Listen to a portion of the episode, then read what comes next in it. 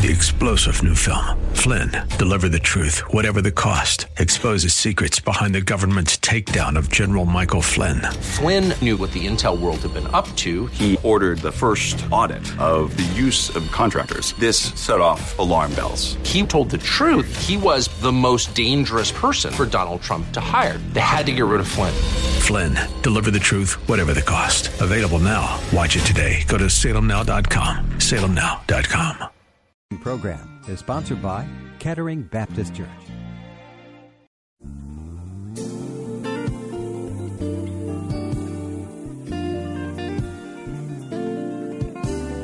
Welcome to the radio broadcast ministry of Kettering Baptist Church, where we minister in the spirit of excellence under the leadership of our anointed senior pastor, Bucus Sterling III. Please stay tuned at the end of this broadcast for information on how to obtain a copy of today's message in its entirety. And now, Pastor Sterling. We want to invite your attention on this morning to Exodus chapter 3. We'll begin our reading at verse 9. The word of the Lord reads Now, therefore, behold, the cry of the children of Israel has come to me, and I have also seen the oppression with which the Egyptians oppress them. Come now, therefore, and I will send you to Pharaoh, that you may bring my people, the children of Israel, out of Egypt. But Moses said to God, Who am I that I should go to Pharaoh, and that I should bring the children of Israel out of Egypt? And so he said, I will certainly be with you. And this shall be a sign to you that I have sent you. When you have brought the people out of Egypt, you shall serve God on this mountain. Then Moses said to God, Indeed, when I come to the children of Israel and say to them, God of your fathers has sent me to you, and they say to me, What is his name? What shall I say to them? God said to Moses, I am who I am. And he said, Thus you shall say to the children of Israel, I am has sent me to you. Moreover, God said to Moses, Thus you shall say to the children of Israel, The Lord God of your fathers, the God of Abraham, the God of Isaac, and the God of Jacob, has sent me to you. This is my name forever, and this is my memorial to all generations. Would you pray with me for a moment? Father in heaven, we come this day that you might declare a word in this place clearly before your people. Speak a word, God, that might change someone's heart in this place. Speak a word, God, that may draw someone out of darkness and into the marvelous light. Lord, speak a word that we would know we have heard from the King of Kings and Lord of Lords. Lord, shall I decrease that you may increase?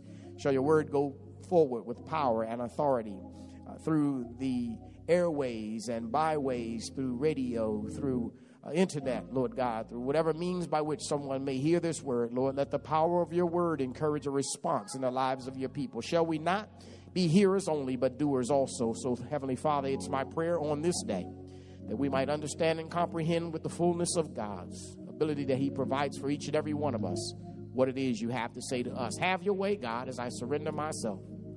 A vessel, an instrument in your hand, accomplish your will even now in the name of Jesus Christ, I pray people of God said together, Amen and Amen.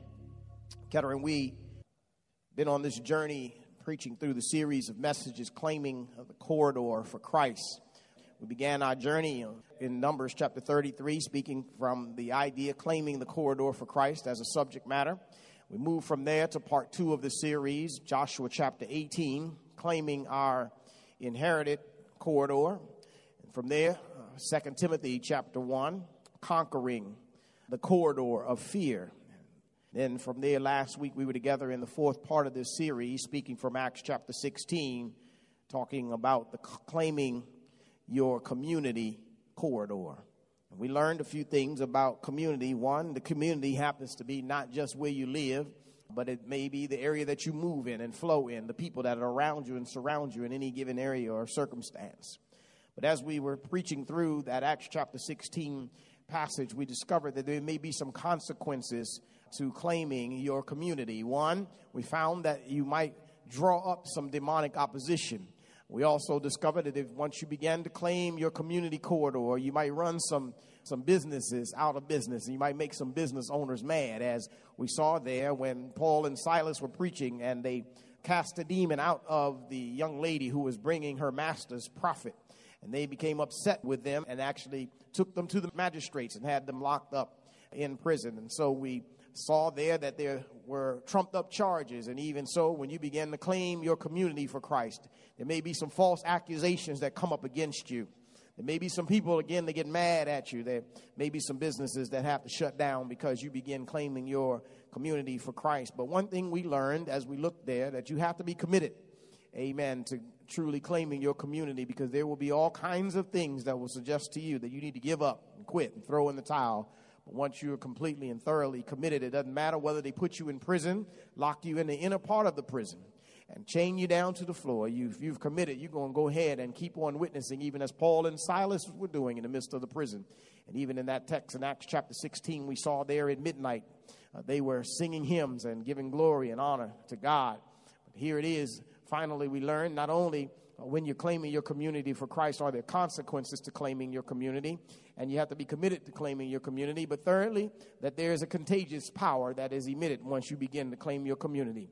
When you start claiming your community for Christ, you'll discover that it's contagious. Not only did the people in the prison get saved and were there with the Apostle Paul and Silas, but also the jailer got saved. And in the jailer his whole household got saved, and somewhere in the early mornings of the hour, everybody in his family was being baptized. I'm trying to help some to understand when you start sharing the good news of Jesus Christ, it's a contagious power because once everybody starts getting saved, everybody keeps getting saved. Amen.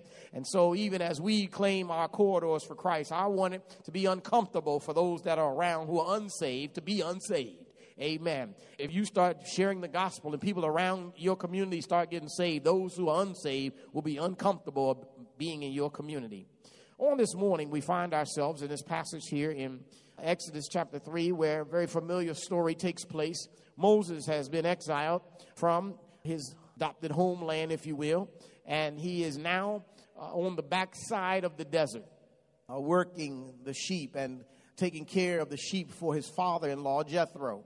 Now, as he's there on the backside of the desert tending the sheep, and that's an interesting phenomenon even in, within itself, that he's out there in the desert tending the sheep. But while he's out there, the Bible says that he saw a bush that was burning, but the bush was not consumed. So while the bush was burning, but the bush was not consumed, uh, Moses was drawn to this sight that he saw, and he turned aside, left uh, his attention to the sheep and gave attention to this burning bush. And as he gave attention to this burning bush there at Mount Horeb, and Mount Horeb being a place that is typically known for being extremely and excessively dry uh, mountain, and, and yet at the foots of this very dry mountain, there are valleys that are very fertile and very flourishing. Uh, here at this point, Moses comes to a bush, and the Bible says that the angel of the Lord, not an angel, but the angel of the Lord, that is, God Himself, begins to speak out of the mist of the bush. Somebody ought to shout right about there.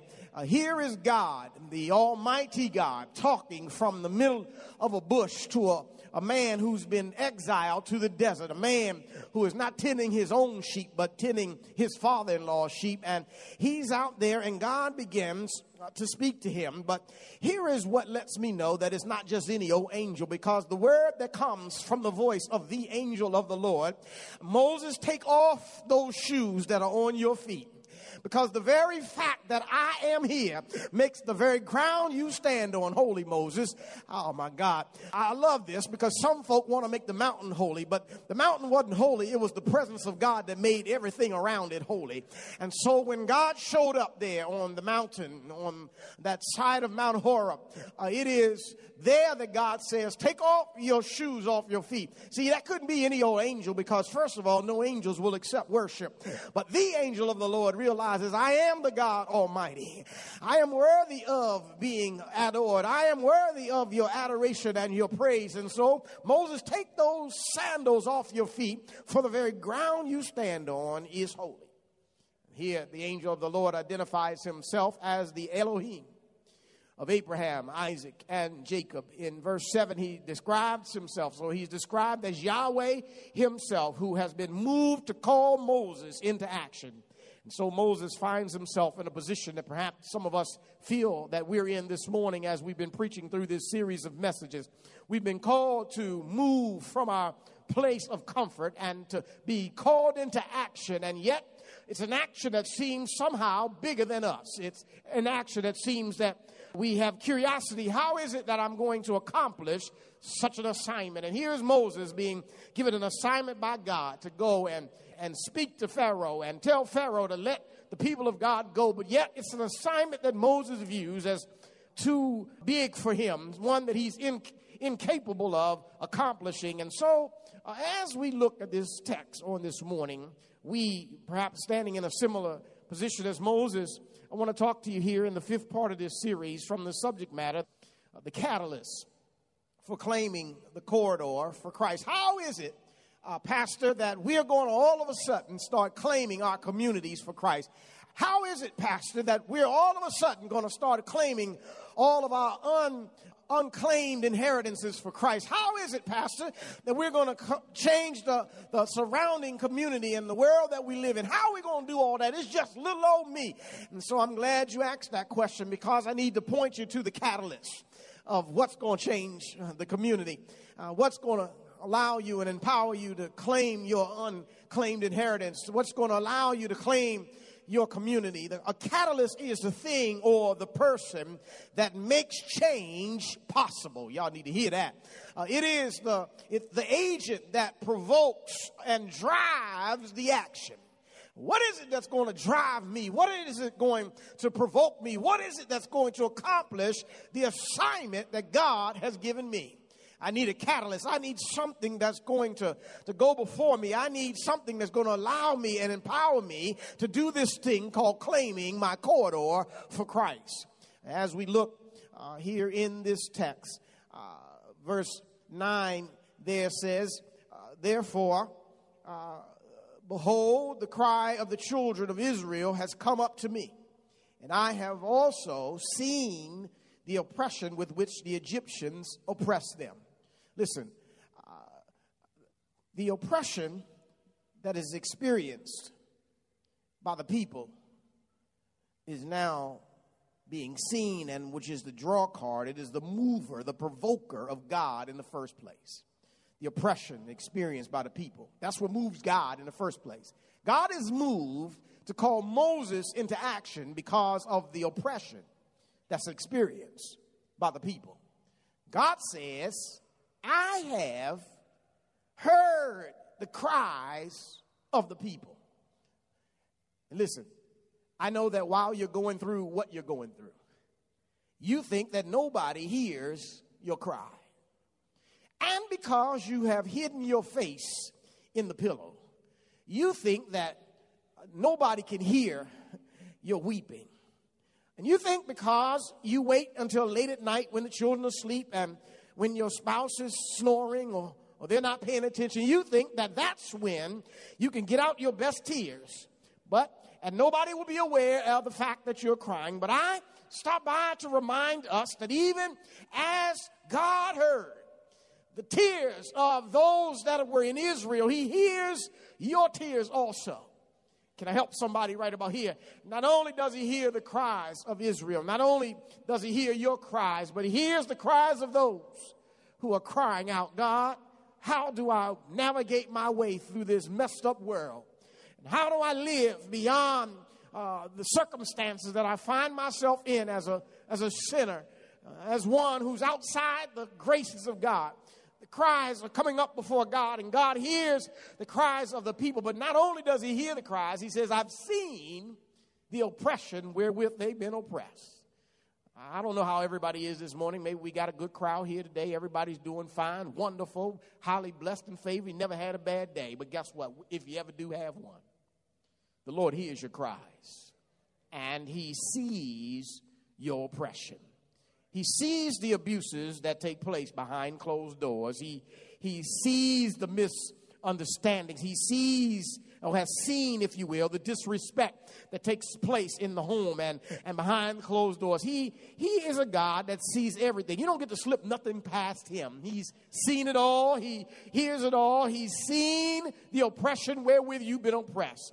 And for those that may be dealing with some kind of domestic violence scenario, even though you come to church, dress up well, put your makeup on, cover up the scars and the scratches and the bruises of your heart, God knows what's going on behind closed doors. You might be able to fool man, you might be able to go to work and tell folk you ran into a door, but God knows how that happened. God sees how that happened. God hears the cries of those that are in desperate situations that have given over to saying, This is just how it is. That's not how it's supposed to be. I'm trying to help somebody here this morning to understand and hear that the oppressions that are experienced by the people move God to say, Go get my people. Y'all still here? He hears their cries, he sees their oppression. God saw and he was moved to engage Moses to go and get my people. He says to Moses in verse number 10 Moses, come now, therefore, I will send you to Pharaoh because what I heard and what I've seen moves me to get my people up out of Egypt. What I've heard and what I've seen moves me to call you Moses. Come on, Moses. Come now. I'm sending you. Lord, have mercy. Come here, Moses, because what's going on in Egypt, I'm not pleased with. What, what's happening to my people, Moses? I need them to come up out of there. And Moses, so I'm calling you, I'm recruiting you Moses, uh, the one who's in exile, the one who's been run out of Egypt, the one uh, who was born and floated down the river because your life was in danger. Moses, I'm calling you to go and get my people. So God calls Moses and, and says, Moses, I'm going to send you. As I looked at this text, I said, Lord, where are we in the text? What about us? God sees our need. He sees the needs and the hurts of those who are living in the world that we live in. God knows the hurts and the pains, as well as the tears and the oppression wherewith those who don't even know Him, who have not come into a personal relationship with Him, God knows the oppression wherewith the enemy is oppressing them. And for that reason, God says to the believer, I'm calling you. Come on now, I'm, I'm sending you to them to go get my people out of darkness and bring them into the marvelous light. Y'all hearing what I'm saying this morning? God is calling you, He's sending you, He's calling us to go into dark places and bring those that are in darkness into the marvelous light.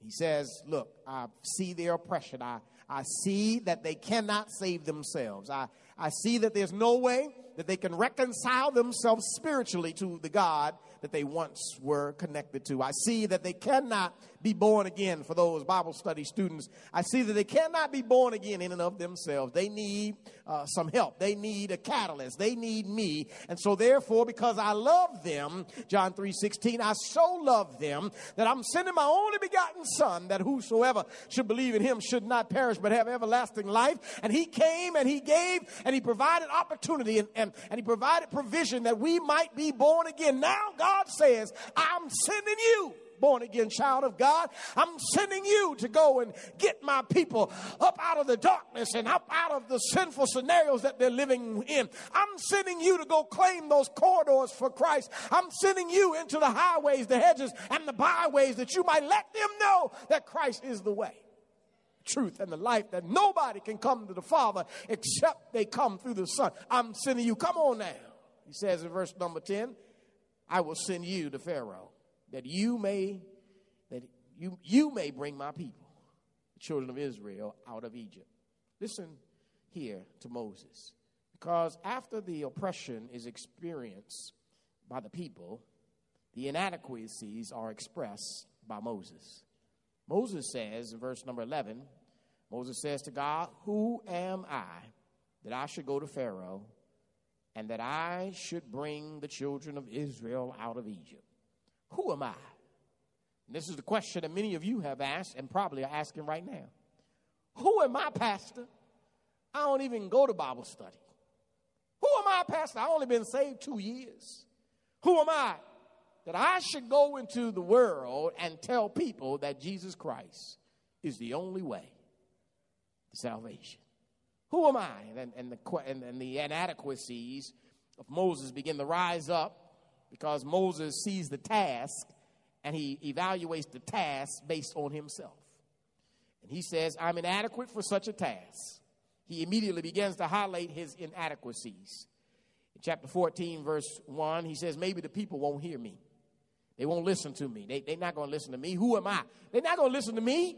They're not, they, who am I that they would even listen? And that's part of the question that we have. People not going to listen to me. When I walk down the street and I go uh, to the grocery store and I see these young men hanging out in front of the store and they got the pants hanging down and they, you know, smoking and doing talking and all, they're not going to listen to me. That's the same kind of answers we give. I go into my office and I begin to share the gospel, they're not going to listen to me. Same kind of answers we give. When I'm up in the store and I'm shopping, trying to get me a deal, and I'm talking to the cashier, they're not going to listen to me. When I'm at my favorite restaurant for restaurant week, and the, and the, usher, and the, and the servants come to serve me, what? They won't listen to me. They on a job. So we got the same kind of answers because we view our inadequacies to the assignment. We think we're inadequate for the assignment, but I need you to understand you've got a catalyst. Stay here with me. So Moses says, I'm, I'm, inadequate for this assignment. They won't listen to me. Chapter 4, verse 10, Moses says, Not only will they not listen to me, they probably can't hear me because I'm slow of speech. Moses, in essence, says, uh, and, and, and basically what he's saying is, I got a stuttering problem. And, and so, because I stutter, because I don't speak well, because I'm not eloquent, because I can't speak like the pastor, because I can't pray like the deacon, because I can't do like someone else, I've got inadequacies, and my inadequacies will hinder me from being effective for the work and the assignment, God, that you're giving to me. Let me help you right about here. For everyone who thinks they're inadequate and you think that you can't be used, let me help you. God uses the inadequate to accomplish the greatest assignments that the Bible has ever written down. Any and every one that you read about, all the great stories that you read about in the scripture are based on inadequate people being endowed by an adequate God. Help me, Lord Jesus. And I, I just want you to know I don't care how inadequate you feel. I don't care how inadequate you are. God looks for inadequate people. When you think you're adequate, you probably are not. When you think you all that, oh yeah, I got this. This, uh, this, I got this. This is my groove. I, I can handle it. That's when you're in the flesh and God can't do what He wants to do. But in your weakness, in your inadequacies, that's when God does His greatest work. Here is Moses, a man who's been kicked out of Egypt because of his previous sin. He killed a man.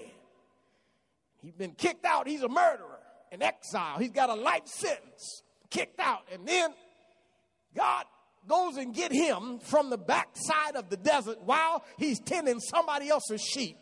And then he says to this stuttering shepherd, I need you to go and talk to Pharaoh. I need you to go, and I don't, I don't want you to talk to the, the lower level folk. No, I want you, stuttering shepherd, go to the, sh- the chief man, and I need you to talk to him and tell him to let all my people go from out of Egypt. Lord have mercy. And you got to understand that everybody in Egypt was being used as slaves and servants to build up Egypt.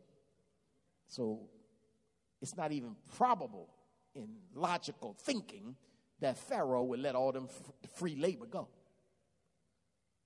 God says, You, stuttering Moses, go. And Moses, I, they're not going to listen to me. They, they, they, I, I, I stutter. I'm not eloquent of speech. But then there's an unspoken issue I believe that Moses has in this text as it relates to inadequacies. I believe that Moses has an issue that's similar to some of our issues. Moses has the issue that I've been there already, and I tried to do this already. To continue our journey, tune in next week for the second half of today's message. Praise the Lord. You've been listening to the radio broadcast ministry of Kettering Baptist Church under the leadership of Senior Pastor Bucus Sterling III, where we minister in the spirit of excellence. We pray that you have been richly blessed by today's message. Financial contributions in support of this ministry are welcome. We thank you in advance for uniting with us in kingdom building. For a copy of this sermon on CD or to hear this message again on the web, please visit our website at ketteringministries.org and remember to reference the title or broadcast date. We hope that you have enjoyed our journey together, and we invite you to join us for one of our spirit filled worship services, Sundays at 8 a.m. or 11 a.m. at our new edifice called the Legacy Center, located at 6909 Crane Highway, Upper Marlboro, Maryland. For additional information, go to our website at ketteringministries.org or contact our church office at 301 574 3515. Please join us again as Senior Pastor Bucus Sterling III and the Kettering Baptist Church family minister in the spirit of excellence. Message and data rates may apply. Texting and enrolls for recurring text messages. Three star general Michael J. Flynn, head of the Pentagon Intelligence Agency, knew all the government's dirty secrets. He was one of the most respected generals in the military. Flynn knew what the intel world had been up to. He understood its funding. He ordered the first audit of the use of contractors. This set off alarm bells. The explosive new documentary, Flynn, Deliver the Truth, Whatever the Cost, uncovers the facts behind this scandal. Flynn told the truth. He was the most dangerous person for Donald Trump to hire. I find out the worst enemy that I'm going to face in my life is right here in America. They took my assessment and they wanted me to change it. And I was like, I'm not changing it. They had to get rid of Flynn.